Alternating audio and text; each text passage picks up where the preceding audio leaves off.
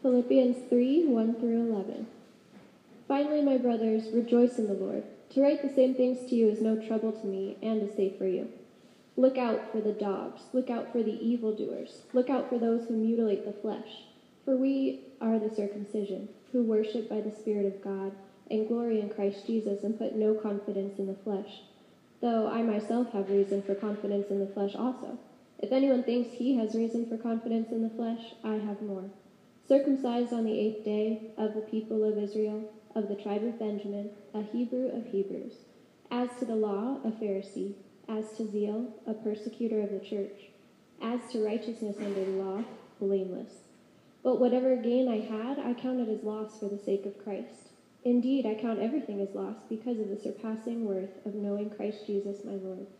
For his sake I have suffered the loss of all things and count them as rubbish, in order that I may gain Christ and be found of him, not having a righteousness of my own that comes from the law, but that which comes from faith in Christ, the righteousness from God that depends on faith, that I may know him and the power of his resurrection, and may share in his sufferings, becoming like him in his death, that by any means possible I may attain to the resurrection from the dead. This is the word of the Lord. You may be seated.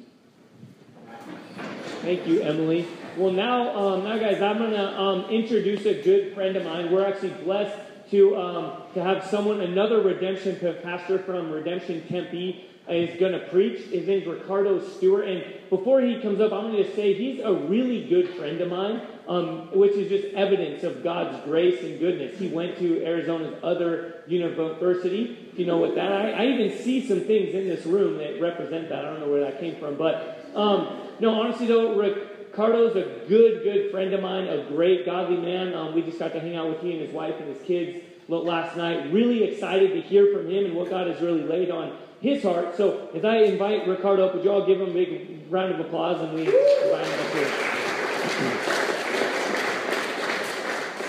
Thanks, Dave. I, I was kind of hoping Dave would say that that you need he'd start the whole U of A ASU thing the other school. When you said the other school, you got to mention ASU because there's this Grand Canyon thing that's kind of probably be bigger than both of our schools here before before you even know it. So, hey, I appreciate you guys having me here. Um, I usually don't try to come to Tucson too often. Um, last time I was here, I drove away crying because of the football game, and so um, it's good to be back here and hopefully have a victory in Christ somehow. Um, uh, Dave and I usually go back and forth on a lot of the, the U of A, ASU stuff, and so I will. Um, I understand where I'm at and I want to get home safely. So uh, we, will we'll, we'll stay away from that uh, from now. But um, just a little bit about your pastor and the team of people who help lead here. Uh, one, um, just even the inception of Redemption Tucson for us has been uh, blessing. Uh, as much as I joke around about the ASU U of A thing, it's really for fun.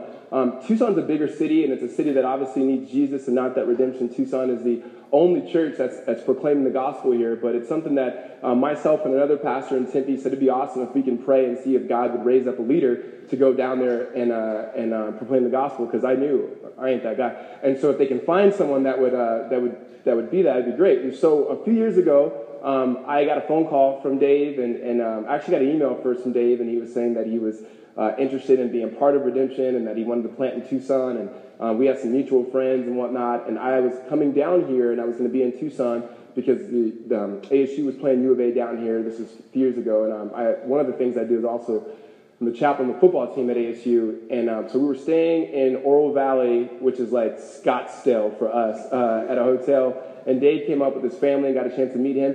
And to be, to be honest with you, I walked away thinking, this is not going to happen. Uh, and not because of Dave, just because of everything that had to happen in order for them to be a part of redemption and him having to drive up to, to Tempe and do a residency with us for, for just a long period of time. And, and uh, just to his credit, man, he did everything. And it was clear from us as a leadership team when we decided that we did want Dave and his team to be a part of redemption. Um, the clear thing that came from everybody around there was humility. Um, one of the things we say in redemption is we, we can care less about making a big splash or being being known or those things. That this just it just doesn't matter because we're Christians. And um, and Dave was the epitome of that of somebody whose character precedes him and uh, and just the abilities that God has given him to be able to communicate God's word and lead people and and so to be a part of something that me and Jim literally wrote on a board and start praying for and to be see you guys all here and stuff is is really, really a, a, good thing for me and my family. And um, I haven't been with my church in over a month, it feels like. I, I have been gone. I had uh, spoke at a camp, and then some, we had some tragedy stuff happen in our family, so we've been traveling and then get back into town. Uh, this week, we got back to Phoenix, and then we celebrated, my wife and I, our eight years anniversary. We went out to eat and basically just slept at the table because it was the only time we had alone. Um, and then uh, and we had a wedding that I was doing down here in Tucson, and then and it was so often that uh, we already had planned to be down here with you guys, and so um, in some ways, it's good to, to, better be here in Tucson than it is in Tempe. And uh, even though the five days been saying it's five to ten degrees cooler, and it's like it's hot, bro. It don't, it doesn't, it doesn't, it doesn't really matter. So, all right. So what we're gonna be looking at is we're gonna take a pause from the, the Gospel of Mark. If you've been with Redemption, you know that we travel through books of the Bible. But today we're gonna look at something a little different, something I believe that God's been kind of really just uh, just working into my heart. And so, if you have a Bible, go ahead and turn to Philippians chapter three. Uh, that was the scripture that we just had read. If you don't have a Bible, slip up your hand and keep it raised really high, and then someone will be able to get you a copy of God's Word. And um, if you don't own a Bible, go ahead and keep the one that we're handing out to you. It's our gift to you. Um, actually, you know what? We do that in Tempe. I don't know if you got, okay. If not, it's, it's Tucson's gift to you. Anything else you guys want? A car? It's yours. Uh, so yeah, keep that Bible. We're gonna be if you have the Bible that we're handing out to you, we're gonna be on page 637. Uh, that's Philippians chapter three. We're gonna be looking at verses one through 11, primarily uh, five through 10 um, in, our, in our time this morning. And so let me just kind of give you a heads up um, on where we're, where we're heading. So there is this reality um, for those of us who walk with Christ, and I acknowledge not everybody in this room has a relationship with Jesus, but we walk with Christ, we love Him, and there are things in our lives that begin to allow us to, to drift, allow us to um, get away from the center of which we call Christ. The center of a relationship and knowing Jesus, the freedom that we have in Christ. And so, what happens often is we become Christians and we hear these concepts of grace, God's un- unmerited favor towards us, and we're free. And then something happens immediately after that, whether it's weeks or days or years, where we go from entering in with this relationship of good news to we go towards what we call religion. Now, when I talk about religion, I'm using that word in a pejorative sense. So, not that there's not a, such a thing as biblical religion. Uh, the book of James lets us know there is true biblical religion, but oftentimes when you see in the scriptures, as well as the vernacular of many Christians, is religion is used in a pejorative sense of saying what you can do to make yourselves right before God. Um, and even that those of us who have a relationship with God, we start off with this relationship, but somehow we end up in religion. It, it happens oftentimes when we find ourselves in sin. Um, we, we sin in a certain way, and the next thing we do, instead of resting in the work of Christ, we begin to think about what are the things in which I can do to get back in right relationship with God. We have language like, I need to get right with God. Like these, our language in itself begins to show what we believe. And that is that the way that we recenter ourselves is by doing more things, and hopefully in doing more things, that God Himself would say, now you can come back home. And what I want to do, do it for today is to say that's just not true, that's not biblical, and it's not freeing. It's not something that really gives you the freedom and the power that the gospel of Jesus Christ gives you. So essentially, religion versus relationship, if we can use that language. Um, re- religion is basically um, before you can come home to God that you have to get everything right. You got to have a job, you got to have the right spouse, you got to have done the right things in school, and you get everything in, in order so you can come back to God, and, and hopefully he'll, he'll, he'll bring you back home, he'll let you back in. Where the relationship that we have through the gospel of Jesus Christ is God knows that we will never, ever find our way back home. And so he sends our elder brother, Jesus Christ, to come find us and He's the one who takes us back home, no matter what we've done or what we haven't done, good or bad, but we are accepted completely on the basis of who He is. And that in itself is freedom because we never have to worry on our journey back is God going to accept me? Because all we have to do is look at His Son and say He accepts me because of Him. And so that's where we're going today. Uh, just a little bit about my style in preaching. It's a little, maybe a little bit different than Dave's. Uh, so every once in a while, if something's true, I may say amen. Now, you don't have to say amen back. But if it's true, you can. All right? But you don't have to. All right? But you should. And so, so before we jump into God's word, would you guys go ahead and pray with me and, uh, and we'll walk through this. Father, we thank you so much. And I thank you, Lord, for the gift of the church. That your people throughout the world, God, are worshiping you. That they're taking the elements of the bread, Lord, that is a symbol of your body that is broken for us. And Lord, they're drinking the wine and the juice that your blood was shed for us, that we sing songs of praises, Lord, of adoration of who you are, confession because of our own sin, of the assurance of grace that you give us, Lord, that we are always acceptable before you because of you. God, we thank you, Lord, for the gift of your word, Lord, which shapes us, Lord, which renews us, which reminds us, which points us to you, for the Holy Spirit, God, that points us to your Son, Jesus. And more than anything, Lord, the love of a good Father. And so, Lord, as we look into your word today, Lord, help us to know what it means to know Christ, to remind us that. To remind us, or for the first time, teach us what it means to, to gain Christ, as Paul says here. And lastly, Father, would you give us, Lord, the freedom, Lord, to know what it means to be found in Christ, not in our own selves. We thank you in Christ's name. Amen. So one, of my, my, my, favorite memories, and I, and I love telling this story whenever I get a chance to have a new audience, and you guys are new, so, um, is, is the first girl that I liked. Um, you know, some people, they start liking girls when they get older. I was like eight, and I knew already. Um, and there was this girl, um, our school district had um, built a new school, and they took a bunch of students from different schools to go to this one school. So I showed up there, and there was a girl in my class. Her name was Krista uh, Turner, right? Let's just say her name was Krista Turner, right? Because that's her name. and and and she she you know, in my eight year old mind was you know she was she was the deal. And and so. We, we sat around tables and I would listen to her say the things that she liked. And so I remember in fourth grade, she said that she liked the Oakland A's. And I was a Dodger fan. I grew up in California. I'm a Dodger fan. I'm a Laker fan. I'm a Raider fan. And I know I'm still a Christian too. Um, and, uh, and, and, and I said, well, i am not a Dodger fan anymore. I'm, a, I'm, an, I'm an A's fan. I went and got an A's hat, show up to school, no recognition. Okay, I had her again in my class in fifth grade, and then we went to junior high. And junior high for us, it was a sixth to eighth grade. And so when you get to sixth grade, uh, junior high, you have multiple classes. And I'm sitting there thinking, like, man, am I going to get Krista at least in one of my classes? Well, by God's providence and good grace towards me, I had her in three of my six classes, right? And I thought, this is something clearly God, God wants this, right? And so she's in my class. And now this is the moment where, you know, sixth, seventh grade, you, you don't, you just can't go outside and play basketball and come back in and not smell. Like there's, there's a moment where like kids can run around and play and it's good. And then, then they get a little older and like, you need to do something about that, right? And so my sister would, I had an older sister, and she'd always tell me I was a smelly little boy and things like that. And so I thought, man, maybe Krista doesn't like me because I don't smell good. So I stopped playing basketball at recess. Right? I was serious about this guy. This has been years in the, in the makings. And so, so we were, out, we were in a table, and she said, you know what I like? I really like my dad's cologne. And so I was like, oh, dad's cologne. So I went back home, and I thought, I don't have any cologne. And my dad doesn't have any cologne. But I have an older sister, and she has perfume. And nobody really knows the difference between perfume and cologne, right? This is the 12 year old me. And uh, so I took the perfume and sprayed it all over me, and I showed up to class the next day thinking, this is it, this is it, right? And she, we're sitting around the table, and she goes, oh my goodness, can you smell, like, who's got all that perfume on? Can you smell that? I'm like, yeah, who is that? right? I just totally pretend it was me. Went to the bathroom, washed my hands, and tried to get the smell off of me. It just didn't work, right? And I, share that one because it's silly. And, and, and to be honest with you, Krista never liked me until the eighth grade. I grew five inches from seventh to eighth grade.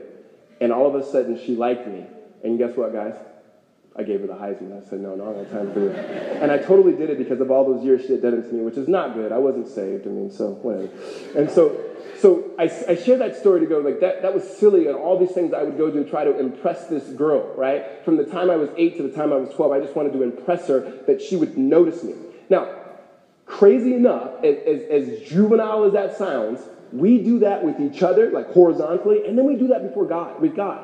We, we, we, naturally do that. We try to do things, religious things, good things that the Bible says to do, and to um, impress ourselves before God that we feel confident before God if we can just do whatever these religious things may be. And we do it with each other too. I mean, this, this is how it works. Um, if you've been walking with Christ for some time, you'll have people come to you and say, How's your walk with Jesus? or whatever language you use. And you never just say, I'm found in Jesus, it's good. What you say is, Oh, it's actually going really good because I'm praying a lot, I'm fasting twice a day, I read through Leviticus again. I mean, like whatever it is you can, you can say, it's like it's going good because I'm doing these things. Or it's not that good because I haven't prayed, I haven't been reading my Bible, and so forth, which, by the way, all really good things to do and practices that we ought to do, but that has no bearings on our relationship with God unless we believe that our relationship with God is based on what we can do to impress Him. Paul here, and what we have here is what you're going to see in Philippians chapter 3, is uh, the Apostle Paul is and was the most religious person you could have met. I mean, outside of Jesus in the Bible, Paul did everything you could possibly do. Like, if there was a way to quote unquote make God's team by performance, he would have been first team all Christian, right? I mean, like he, he would have somehow made it in in such a way that would shatter everybody else. And so he's trying to give those of us who are Christians a reminder of saying, that's not it. And for those of us who have never trusted in Christ, he's saying, okay, a reminder for some, and for some to go, okay, if you thought religion and Christianity was about what you need to do in order to make yourself right before God, let me tell you that it's not about what you need to do, but actually what God has already, already done for you in Christ Jesus. So read with me here in chapter 3, verse 1. He says, Finally, my brothers, he's like, after telling you how good you are, and if you don't know the letter of Philippians, like Philippians is like the best church ever. Like Paul only says good things about them, like you're good, you're good, you're good. You go to Corinthians, and it's like you're bad, you're bad, you're bad. And then Philippians, you're good, you're good, you're good. And he goes, finally, after telling you how good you are, let me give you some things, my brothers. He says, rejoice in the Lord. And he says, to write the same things to you is no trouble to me and is safe for you. Now, here's what I like about this um, you never get past whatever it is he's about to say. So if you've been a Christian for a long time, you're going, really, we're going to talk about the gospel again? Are we going to talk about what it means to know Christ, to be found in? Like, I know that already. Um, if you ever think that you fully got the gospel, you might actually be losing it. And if you ever trust in Christ and go, I'm not really sure if I get it, you actually might be getting deeper than you ever could imagine or think.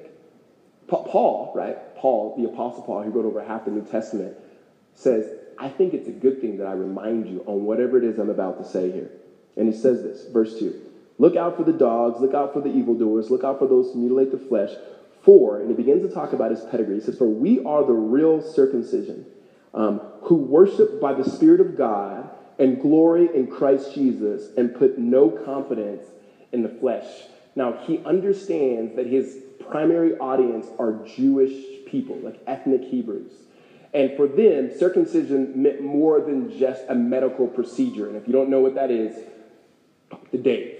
Um, and, and he could probably figure that out for you. But what it meant was an identity thing.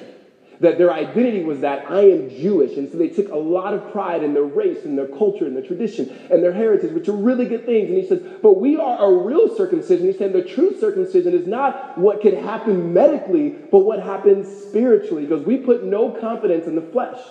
And then he goes, if there's anybody who should and could, he goes, it would be me. And then Paul goes from here and lists his pedigree, his degrees, and why, um, if there's anybody who could be accepted on the basis of what he or she could do, it would be him. And then he, he says this as he continues in verse 4 Though I myself have reason to have confidence in the flesh also. If anyone else thinks that he is, he has reason for confidence in the flesh, I have more circumcised on the eighth day of the people of Israel and the tribe of Benjamin, a Hebrew of Hebrews, as to the law, a Pharisee, as to zeal, a persecutor of the church, as to righteousness, a persecutor of the church, excuse me, as to righteousness under the law, blameless. But whatever I gain, I count it loss for the sake of Christ. Here's what he's saying. If anybody else, in, in terms of what is popular, like what is accepted, now, in their culture, this would be accepted. In ours, it might be whatever degrees you have, and maybe how much money you have, or how much possessions you have, how much girls you have, how many guys you have, how many kids you have. I don't know. Whatever it is, every culture and every subculture has things that people esteem to. And in his culture, it was religious. I mean, the, the Hebrew people were a rather religious people, and rightfully so. He goes, if there's anybody who's done it, it's me. He goes, check this out. He goes, I was circumcised on the eighth day, the proper day to get circumcised. And he goes, I was from the tribe of Benjamin. So there was 12 tribes of, of God's people. And then like the most prized tribe was Benjamin. He goes, that's my people, right? And he says, I come from them. And he goes, I was a Hebrew of Hebrews. And what that means is he was the head Hebrew in charge. Like if there was a Hebrew, he was the best Hebrew. Like nobody can out Hebrew him. If you think about in our context, like he knew all the Bible verses, he knew uh, what page to turn to, went to all the VBS camps, sword drills, marched in God's army several times. I mean, like he, he was he was that that guy, and he goes, nobody could outdo me in being Hebrew. And he goes, and, and, and when it comes to zeal, or a word we would use as passion, he goes, I was more passionate than anybody. He goes, when it comes to the law, he goes, I was a Pharisee. And you guys have been traveling through the Gospel of Mark, and so you know what a Pharisee is. A Pharisee was really good at doing everything. He goes, I got the scripture memorized. People say turn to Leviticus. I just start quoting, right? He has it. He goes, but all of those things I counted as loss. Let me pause here for a second. Paul is not creating some false dichotomy in which what we do in Christian circles. That if you have a medical degree, that if you're a teacher, that if you're a lawyer, if you're a doctor, if you're a mom, whatever it is that you do, that those things don't matter. Um, Jesus matters. That's a false dichotomy. Those things matter. Your culture matters. Your race matters. Your heritage matters.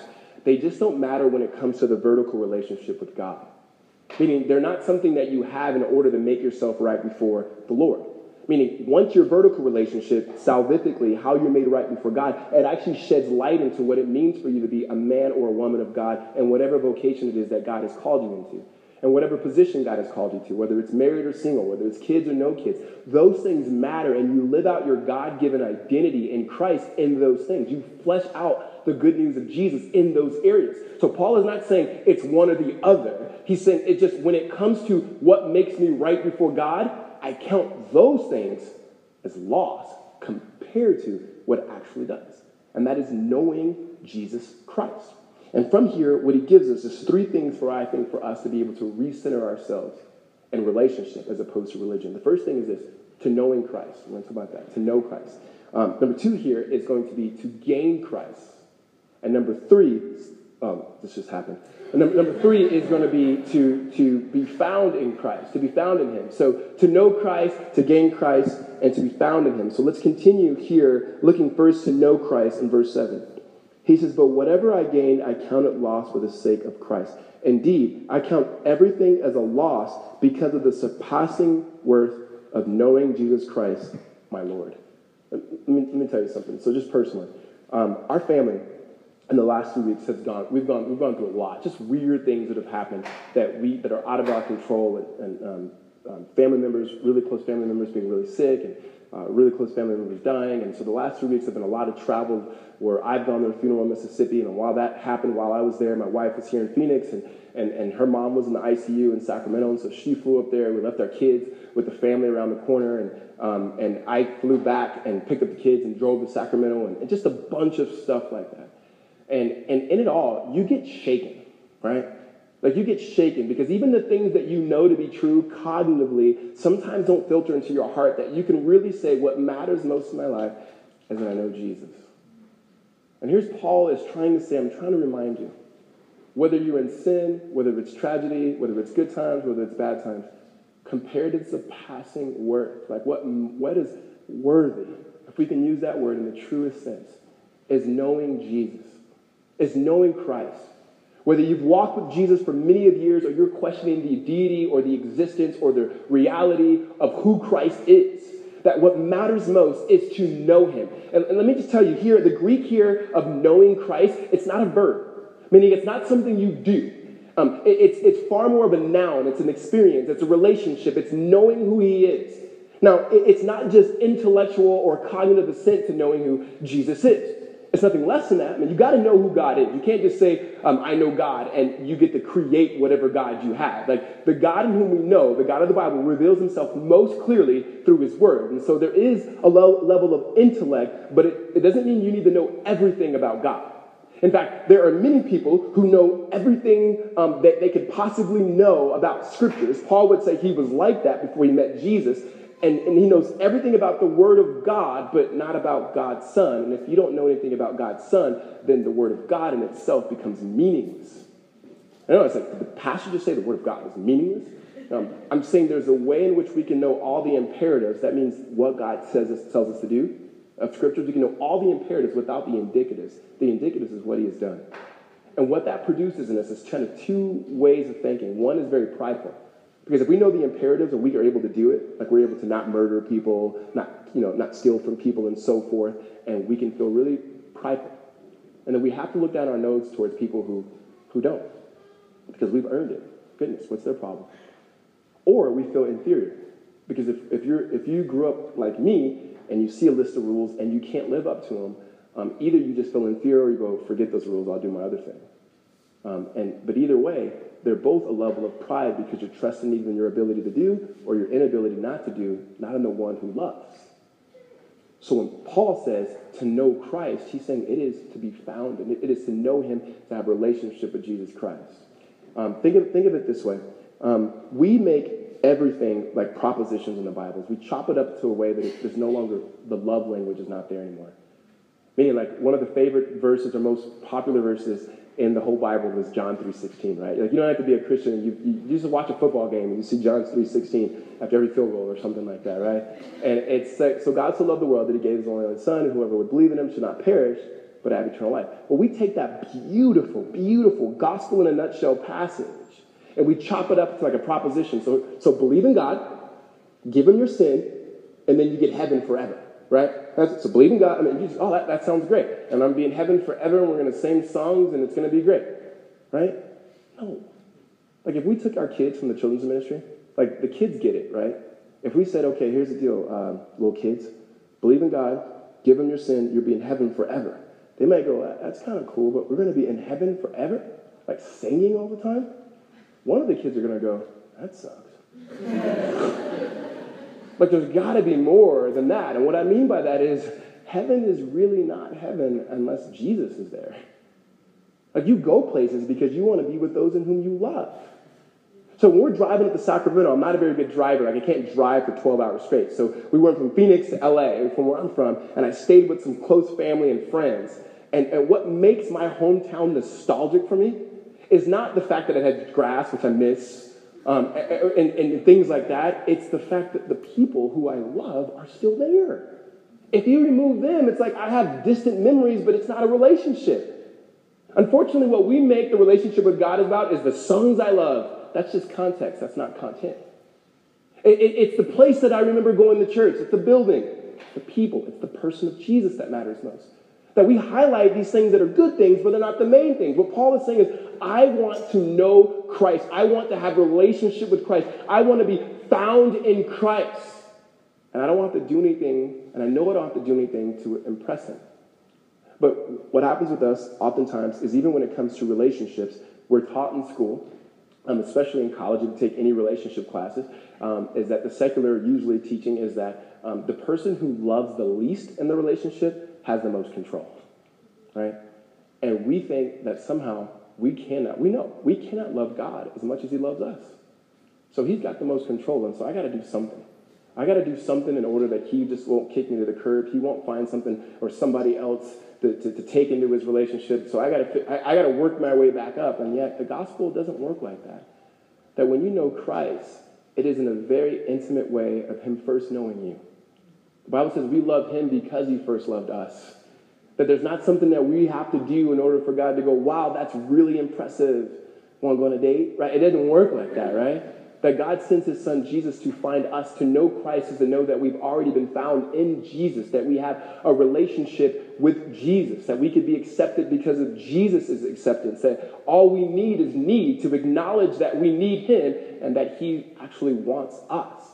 Paul says, when it comes to all of the things that I've had and all the things I can do and all of my circumstances in life, what I need to be recentered is, is this, is the relationship that I have in Jesus, is to know Christ, to know who he is and what he's done on my behalf. Amen? There's, there's, there's a, Paul, Paul continues here, if you read with me in verse 8. He says, Indeed, I count everything as a loss because of the surpassing worth in knowing Christ Jesus my Lord. For the sake I've suffered loss of all things and count them as rubbish, that means trash, in order that I may gain Christ. So the first part is knowing Christ and having a relationship with Christ. And when you have a relationship with somebody, you don't constantly do things to have to win their approval. Right? I've been married now eight years. And to know Holly and to be in relationship with Holly, my wife, is not what are some things that I can do, right? If, I, if she gave me a list of things to do, like let's just say hypothetically she's ever given me a list of things to do.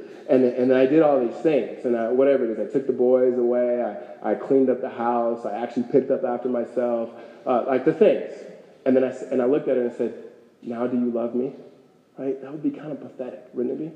It's like I feel like sometimes we do that with God. I don't know if you guys ever worked with kids. My, my major was an, I was an elementary ed major. Um, which is somewhat comical. But, Um, I, I, uh, whenever you would teach with kids, you would say, make sure you raise your hand.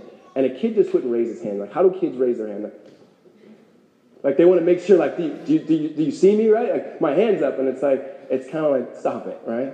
I think God looks at us sometimes when we're trying to do all the things, and He's like, stop it, what are you doing? Like, I really love you. What are you doing, right? My wife would look at me like, did you really just ask me if I still loved you because you did all these things? Um, we don't have to do that with God. Like, God happens to be one who loves the most and actually is willing to risk the most. Unlike conditional relationship, he loves the most, right? We love the least. He loves the most and he's willing to risk the most. And he, he gives us this love. It's a gift. And so not only is it to know Christ, but what Paul says, it's to gain Christ. And the word gain there literally means to win Christ, which seems interesting that you would have to win something, but that's just kind of the paradox of the gospel. To gain Christ. To be recentered is to know him, have relationship with him, and to gain him, to win him. And, and, and it's just a paradox of Christianity. Like when you read through the Bible, it's completely upside down the way that we normally think in our culture. Because the way the gospel works is the way up is the way down. Like Jesus says this if you want to try to lose your life, like you want to lose it, spend everything you can trying to gain it. Do everything you can to, to, to gain your life, and you'll, you, will you will definitely lose it. But if you want to gain it, lose it for my sake. That's, that's just the way up is the way down. So the way that we actually gain Christ or the way that we win Christ is, is actually, um, in order to succeed, it's acknowledging that we've actually failed. In order to have, it's to acknowledge that we have not. That the way that we enter into a relationship with Jesus to know him and to gain him or to win him is to acknowledge that we can't, but that he can. And we receive the gift. That's actually the hardest. I mean, think about it this way, bring it home a little bit if you've ever been in sin, right, and you've been in a sin that you want to get rid of, and you say things like, This is it, Lord, I'm not going to do this anymore. This is it. Last Tuesday was the last time, God. And actually, next Tuesday, I got some friends coming. After that, next Tuesday, God, that, that's when it's going to be the last time. And then you try to kick it, whatever it may be, and you try to kick it and you can't kick it. What happens usually is if you find yourself, and especially if it's sin that you go, man, this is, this is even darker than I thought do you run straight to Jesus? And when you run to him, do you run to his mercy and his grace, understanding that he's already forgiven you? Or do you try to earn your forgiveness through your repentance? Let me explain what I mean by that. Oftentimes, when we find ourselves in sin, we say things like to God, like, you are so right, God. I am so wrong. I'm so bad. I'm wicked. I'm flawed. You find every scripture you can find on depravity. I'm a worm. I'm a loser. I'm, I'm eh, you know, I'm horrible, God that somehow God can be like, stop, stop, stop, stop. You had me at hello, right? And that somehow God would be able to accept you in. Is that, that, that, is that how you relate to God? Or do you do the, the time thing? I'm going to let time go by. Which really, you're proving yourself that you're not going to do whatever that thing is anymore. If I go a month or two without doing it, now I, now I can go to God and say, God, you know what, Lord, I've repented. And look it, look what, look it. It's been even two months until I've done that, right? we do that. Like if we could wait long enough and then bring it up to God, then He'll be okay with it. We try to treat God, treat, treat God like we treat our parents, right? We get out of our parents' house, we go to college, we graduate, we're at home for Thanksgiving, we say, hey, yeah, by the way, in high school, I was on drugs the whole time. But I'm fine now. I'm fine now, right? And somehow God's just going to be like, oh, I didn't know, right? He knows. When you, when you understand relationship, you realize that the moment that you sin, that is His mercy and His grace that actually draws you to Him. That there's nothing you have to do in order to make it right, and we cannot receive that. It's hard for us. We are by nature allergic to God's grace. We, we, we want to tip God. We want to say, Can I do something, Lord? Can I, can, I, can I take out your trash? Can I do something in order to make it that it feels uncomfortable that you're doing this for me, right? You know what it's like when people do something for you that's far more than what you can do for them? You feel uncomfortable. And that's the way the relationship is with God. That's why Paul says the grace of God is like a stumbling block for people. Name it this way my brother in law and my, and my sister in law, so my wife's brother and his wife, um, we had kind of an agreement. We thought that when it came to Christmas, we're just going to like not do much on gifts, right? We love you, you love us. Let's just like not do anything crazy. And a few, few Christmases ago, we, we, um, we decided to give them a calendar with our pictures on it. like January, us, February, us. us, right? And we thought, all right, they'll give us something lame like that as well, and it'd be fine. We love them. But then I can't remember what they gave us, but like, you know, let's just say like an espresso maker or something like that. You, it's hard for us to accept those gifts, right? You ever had that? Like, whoa, you gave me this? You shouldn't have given, no, I can't take this. I can't, no, I can't. You want to give it back to him? Like, no, it's all right. You know what? Next year I'm getting you a car, man. Like next year, next year I'm, I'm going all the way out. Like you want to do these things you can't, you can't really accept the gifts from him. And again, going back to Jesus saying we should have faith like kids. Kids don't work like that. Like you on Christmas, you give a kid something that's incredible, they don't go, Mom, no, I can't, right? I can't take, no, no. No, they love it. They just, they immediately enjoy the gift, right? They, they forget everything else. They thank you and they enjoy whatever the gift is, right? They hate the calendars, right? They look at the calendar, really, right? But the big gifts, they just say, let me enjoy this. What if God is saying, just enjoy it? Just enjoy. Now, some of you may say, well, if that is what it means to know Christ, and that that's what it means to gain Christ, then what does obedience have to do with it? Like, if it's truly like I sin and I just run to God and He has His gift of grace for me, then why don't I just keep sinning and sinning and sinning? And why don't I just do whatever I want to do since, you know, I kind of have this get out of jail free card? Well, that goes back to the first point of knowing Christ. Knowing Christ is having a relationship with Him. And then understanding and gaining Christ is that you have that relationship as a gift. And if you've ever been in any relationship before, you realize there are rules for the relationship. There are. You don't enter the relationship because of the rules. Like you don't, I don't meet Holly and she said, hey, by the way, if we're to get married, um, here's a list of the rules. Go over them. See if they work with you. If there's anyone you want to kind of talk about, we can talk about. Um, live up to those things and we'll get married. No, no. We love each other we committed to each other, and because we're in a relationship with each other, there are things, there are rules, there are boundaries that are there because of the love that we have. When anyone says that they are in a relationship with Jesus, and then they just go flippantly about sin, I don't need to obey God, I don't need to trust in His Word, um, you may not be in relationship with the God of the Bible. Um, you may be in relationship with um, an idea of the God of the Bible, you, you, may, you may love parts of the God of the Bible, right? You, you, you, may, you may be in relationship with God in a way that you think God's like a friend with benefits or something like that, right? Um, you, you may like, you know, if you grew up around a lake, people would say, around summertime, you have friends that own boats, but you only are friends with them around summertime. When the, when, the, when the summer's over, it's like, I don't know you, but it was fun being on your boat, right?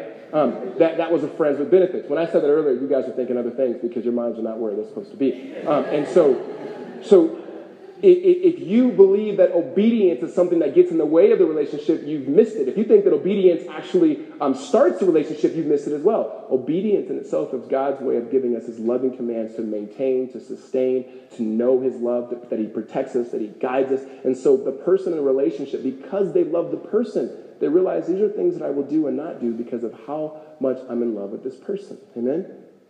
But if, if, you, if, you, if you don't think that, I'm just saying, there may be a chance that this person that you say you know, this Jesus, or that you've, you've gained, may not be the way the Bible describes it, because the Bible gives us all of these things about obedience, but obedience flows from relationship. It flows from knowing that you love that person and that person loves you.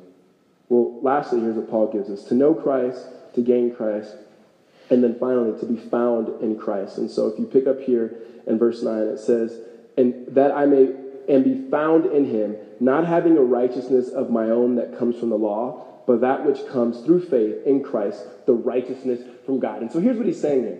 He goes, I want to go back to the point of I know him, I have a relationship with him. I gain Christ. This is something that I receive. It's a gift that I just enjoy him, and I have this freedom. And then I want to be found in him. Now, you can read through all the epistles of Paul, and you're going to hear him say this a lot in Christ, in him, in Christ, in him, because he understands something. And that is that my whole life and our whole life, those of us who walk with God, has to be found in Christ. And to be found in Christ, meaning his righteousness, is that we don't come with the righteousness of our own. Because here's the nature of the beast we naturally put on fronts.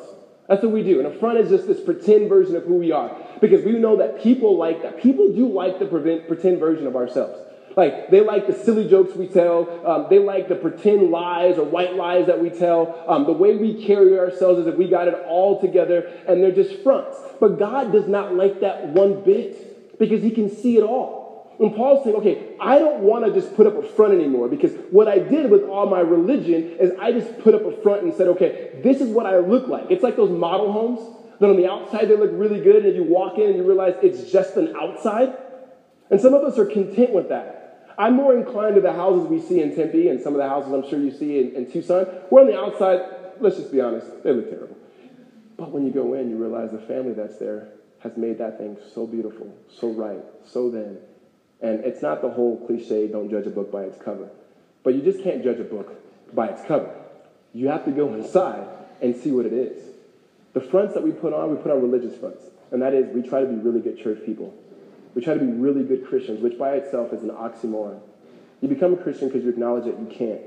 Um, we try to be people who put on fronts of our education. We put on fronts of what we've been able to accomplish. And people accept us because of these things. And Paul said, I, I just don't want to be accepted by that anymore. Um, and it's easy for us to slip, right? It is easy. I was talking to a guy last night. It was a wedding, and he's a pastor at a church here. And, um, and he started telling me stuff about his church and things. And, and everything in me went like, well, let me tell him about my church. Guess what we did? My kids can walk. You know what I mean? Like you start, it's like parents with their kids. You know, you start talking about your kids. What can your kid do? My kid's walking. My kid just graduated from college. He's seven. you know, and, and, it's just this one upping, and it's like Paul's like, no, no, no, no, no. If you know him and your relationship with him, and you gain him, just make it about him and be who you are, right? Because here's the reality: we don't even know who we are. We don't. And the reason why we're so afraid of people not accepting us is we don't even know if we would accept ourselves if we weren't ourselves. That, that we, we look in the mirror sometimes and we're going, Who are you? Right? You ever walk away from conversations with people that you totally just put on a front and you got, oh, that didn't taste well. Remember years ago, um, not that this only happened years ago. Remember last night, years ago, I was with some friends of mine that I, I went to college with, and, and we always get together and we tell all these dumb stories and, and everything, and it's funny. And, my wife likes to call us Uncle Rico because we just like relive everything that we thought happened in football that probably really didn't even happen. Um, and and um, and we're driving back, and she goes, "Do you ever like?" She said something to the nature of like, "Do you ever like get weirded out of telling all these stories of like what life was like before you knew Jesus as like in a celebratory type way?" I'm thinking like. You're supposed to be on my side. Why are you, why are you gonna do like that, you know? But it's true. It's like, it's that sense of going, I found myself as a follower of Christ jumping in another circle because that one was, that one was accepted in that particular circle. And then the next day, I was probably going to be with my redemption community, and people were going to start talking about Christian things, and I was going to jump in there because you know what? That's what's accepted in that circle. And then I was going to go to these lame pastor conferences that you go to. And then, how big is your church? How, how many people got saved? How many babies got baptized? How many kids do you have? Oh, you only have two kids? You ain't a Christian. And it's just like, you know, and, it's, and, it, and it just goes from one group to the next. And Paul's saying, I just don't want to be found in any of those things. Like those things, they flop, they fade. They're not lasting, they're not eternal. I want to be found in Christ because God only accepts me not in what I bring to Him, but what He's given me in Jesus. Um, so I've always wanted to meet the President of the United States. Not just the President now, although, obvious reasons, I'd love to meet him too. But there's, there's, there's, there's, I just want to meet the President. And then you start thinking about what would you wear if you knew you were going to meet the President. Have you, any of you guys met the President of the United States? You've met him? Um, and my wife has met the President. Um, you guys are fortunate. But um, anyway, is, is that I, what would you wear? And I asked my son last night. I said, if you were, my son wants, to, like, he doesn't dress up for anything. I said, hey, if you want to meet Obama, and he goes, yeah. And I said, if you got a chance to meet Obama, what would you wear? And he goes, man, I'd wear jeans. Because to him, that's like, then he goes, no, I'd wear a suit. And I'm like, first of all, he's never worn a suit. Two, this is a guy that only wants to wear basketball shorts and high socks every single day. And I said, why? And he goes, because it's the president, right? Like, wouldn't you know if you're going to meet someone at procedures, you'd want to put on something like your best digs, you go out and buy something or steal something at best, that you look really good to meet the president. And I think sometimes if we think if we go before the Lord, that's what we need to do. We got to have the right prayer language. We got to have something right. And God's just going, no, it doesn't matter. It's, it's more like the way they used to do weddings the way they used to do weddings is the person who was getting married told his boys, if you're going to be my wedding, I'm going to pay for your suit. They don't do that anymore. Uh, that's why I'd rather be asked to officiate the wedding to be in the wedding. They're expensive. And so I remember my buddy's first, his first wedding, his only wedding, the first wedding that I was a part of, he said, hey, um, we're going to get these suits. I'm like, dude, Josh, that's going to be expensive. He goes, no, no, no, I got it. All you got to do is show up to this place. They're going to get it fitted just for you and then just give them this code and, and it's done. And I remember going to this place and, you know, I felt important. They like fitted my suit for me and everything. And, and it was like it was already paid for. And so I can show up looking the way I was supposed to look because he wanted us all to look just like him. All right, you know where I'm going with this.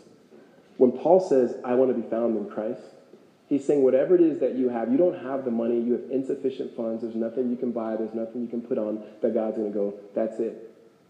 But truly, the groom, the groom, the bridegroom, which is Christ himself, says, I've already paid for it.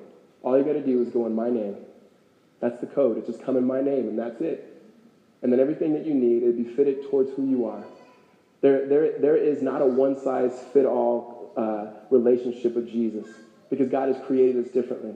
But there is a one blood fits all, and that is the blood of Christ. And that's not just a down payment, but that's what's actually been given to us in order that we may have the righteousness of Christ. And so, what it means to be recentered around Jesus in a way that's not religious, but a way that's relational, is starting first and foremost with what, what makes the relationship, and that is knowing Christ, knowing who He is, that He's lived the life you could have lived and died the death that you should have died. That you gain Him, that you've already won Him, not by anything that you've done in your performance because of His performance. And that means if you did nothing to earn it, therefore you can do nothing to lose it. And that you're constantly being found in Him. That you don't have to put on all of these things because we are naturally like our first mother and our first father, Adam and Eve. What we naturally do is that when they, when they were in sin, what did they do? They put on fig leaves and they, they hide themselves because they didn't want to be found out before God. And, and, and, what we do is we take, we take these metaphorical fig leaves um, called uh, approval and prestige and so forth, and we want people to, um, to hide ourselves from people. That we, want we, we are people who want to be noticed, but we don't want to be found.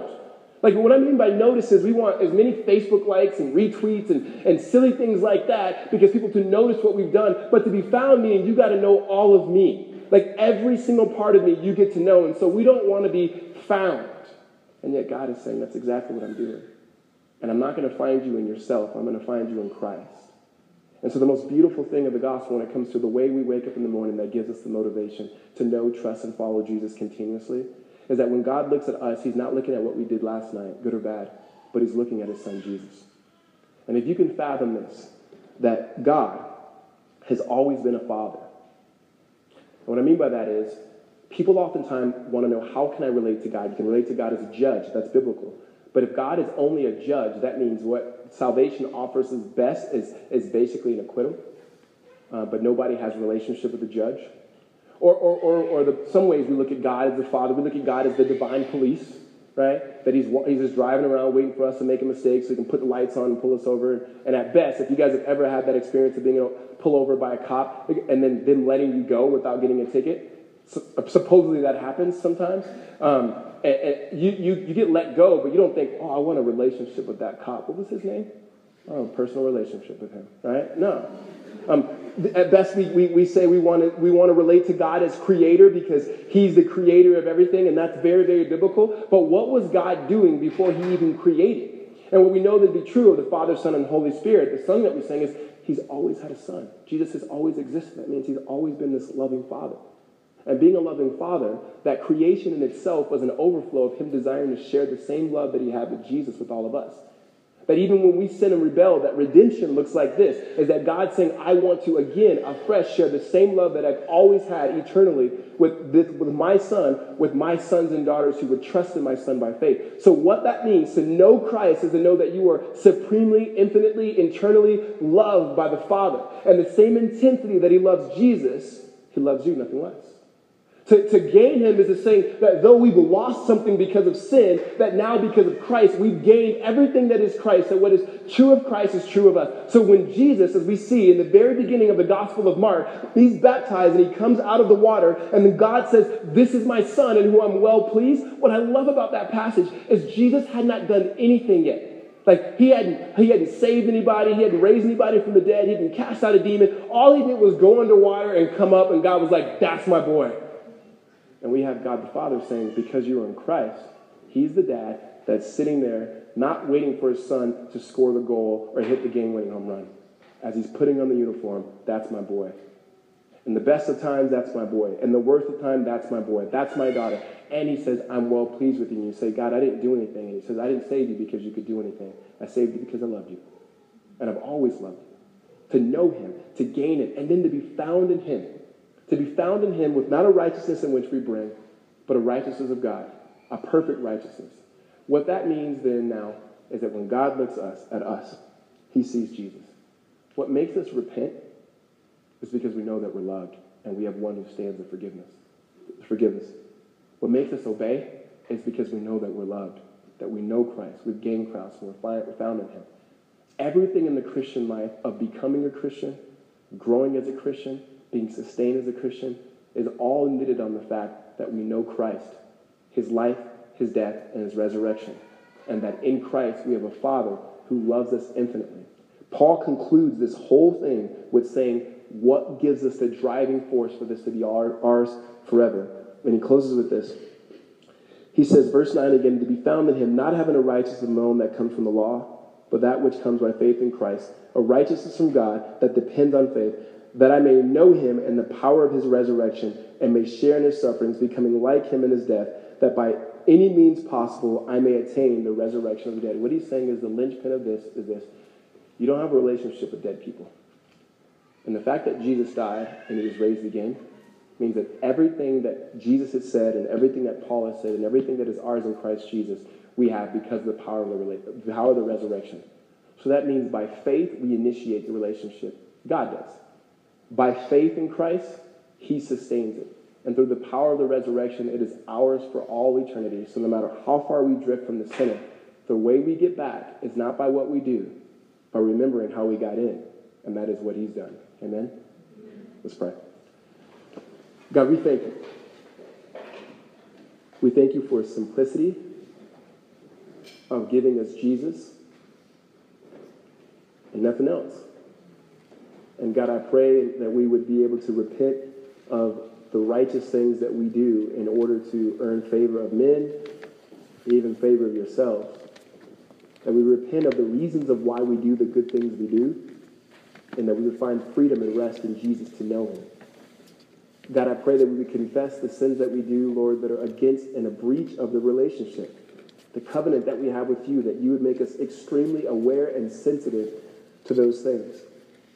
And God, even more so, that we'd be more sensitive to the grace and love that we have to be able to repent and receive the mercy and forgiveness that you give us and you grant us through the work of Christ. God, I pray that our confidence would not be in our children. Our confidence would not be in our studies. Our confidence would not be in the way we look. Our confidence would not be in what we can give or what we can receive. But our confidence would be that we are found in Jesus and that what you clothe us with, Lord, is nothing but your beauty and your righteousness, and it's never to be taken away.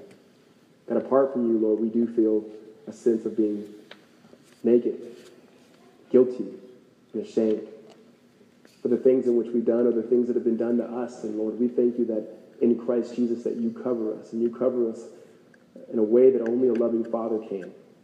And so, Jesus, we ask that even as we prepare our hearts and our minds to remember you, through communion, God, that you would meet us here in a very tangible way, and that your Spirit would rest upon us, and that you give us a sense of your glory, of your authority, of your love, of your mercy, and your grace. It's in Christ's name we pray. Amen.